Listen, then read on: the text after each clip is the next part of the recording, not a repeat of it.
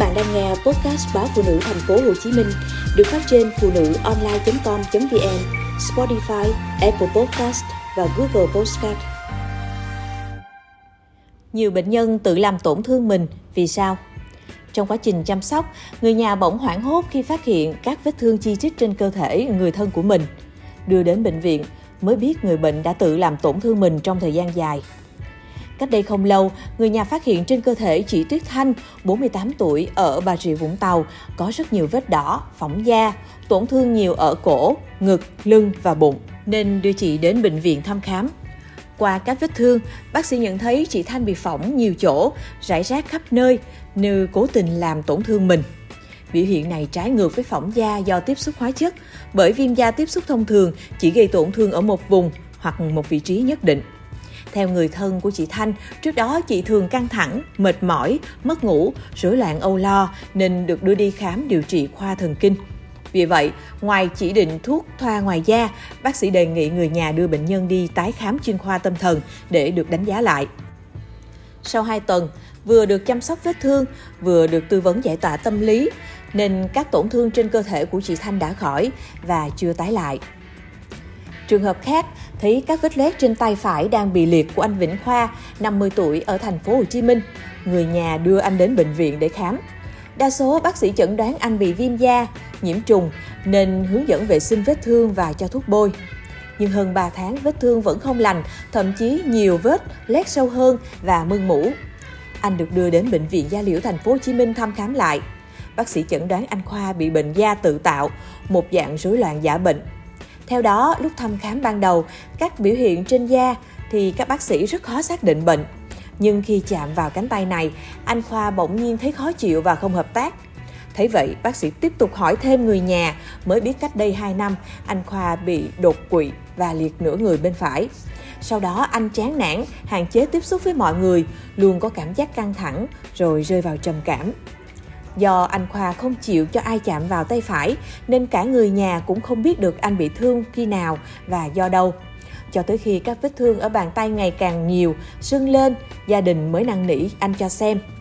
Kéo tay áo từ cẳng tay trở lên, có hai vết thương rất sâu, đỏ ửng rỉ máu, xung quanh còn có các vết cào xước cũ, mới chồng lên nhau. Dựa trên đặc điểm thương tổn và thông tin người nhà cung cấp, bác sĩ chẩn đoán anh Khoa bị loét da tự tạo, xuất hiện thứ phát sau bệnh lý trầm cảm. Nguyên nhân có thể do sau tai biến, bệnh nhân bị sốc rồi rơi vào trạng thái trầm cảm. Để giải tỏa căng thẳng, anh tự cào cấu, làm đau mình, dẫn đến tổn thương ngày càng nhiều, gây nhiễm trùng. Qua đó, bác sĩ hướng dẫn người nhà cách chăm sóc vết loét cho anh Khoa và tư vấn cách hỗ trợ tâm lý. Trong trường hợp cần thiết, người nhà cần đưa anh đến cơ sở y tế có chuyên khoa tâm thần khám và điều trị thêm, tránh kéo dài tình trạng này, bởi có thể anh sẽ tiếp tục làm tổn thương mình.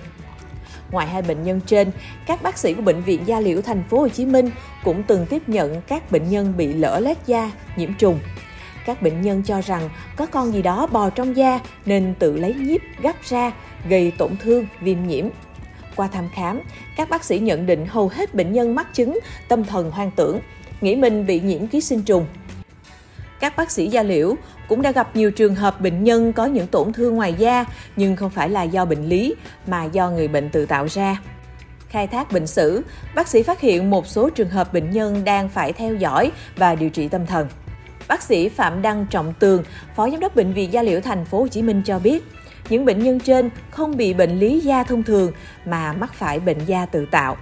Bệnh da tự tạo là một dạng rối loạn giả bệnh, trong đó người bệnh tự gây tổn thương làn da của bản thân bằng các vật dụng có sẵn hay các loại hóa chất như axit hoặc tiêm chích vật lạ, thuốc men, vân vân. Trên những bệnh nhân này, thương tổn da có đặc điểm, hình thái, vị trí không giống các bệnh nhân thường gặp. Do vậy, nhìn thấy lạ và thường đáp ứng điều trị kém. Mặc dù tỷ lệ bệnh nhân mắc bệnh da tự tạo không nhiều, nhưng hiện nay người bệnh chưa được sự quan tâm, thăm khám đúng mức. Đặc biệt là bệnh nhân có liên quan về sức khỏe tâm thần nên khó để nhận biết và chẩn đoán bệnh. Điều này phần nào gây ảnh hưởng đến việc điều trị, vết thương sẽ tái đi tái lại. Bởi nếu không được giải tỏa tinh thần, người bệnh sẽ tiếp tục gây tổn thương lên chính mình. Vì vậy, ngoài quan sát các vết thương trên cơ thể bệnh nhân, cần khai thác kỹ bệnh sử, Có thể thấy trước đó, người bệnh có những biểu hiện lo âu, trầm cảm hoặc các biểu hiện rối loạn tâm thần khác như hoang tưởng. Người thân trong gia đình, trong quá trình chăm sóc bệnh nhân nên tiếp xúc, trò chuyện, chia sẻ những căng thẳng, mệt mỏi mà người thân mình đang gặp phải. Lưu ý các biểu hiện khi người bệnh không chịu hợp tác, tự nhốt mình trong phòng, bởi khả năng rất cao lúc này bệnh nhân sẽ tự làm đau mình để giải tỏa căng thẳng. Khi cơ thể người bệnh có những vết thương lạ, kéo dài, khó lành, ngoài được thăm khám bác sĩ chuyên khoa da liễu, người thân cũng nên đưa bệnh nhân đến các chuyên khoa về tâm thần hoặc các chuyên gia tâm lý để hỗ trợ điều trị qua tư vấn thay đổi hành vi. Đặc biệt, người bệnh rất cần sự quan tâm, chăm sóc của cả gia đình và xã hội.